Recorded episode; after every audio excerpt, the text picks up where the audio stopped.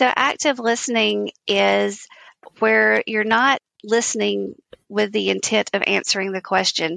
You're actually listening for the whole bit of information that comes through there. What are the concerns? What are they actually asking for?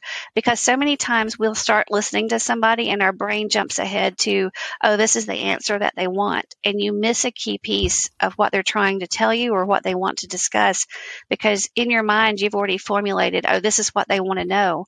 When in reality it's something else entirely that they're trying to get to. But because you tuned out already formulating your answer, you missed out on the key that they were trying to give you.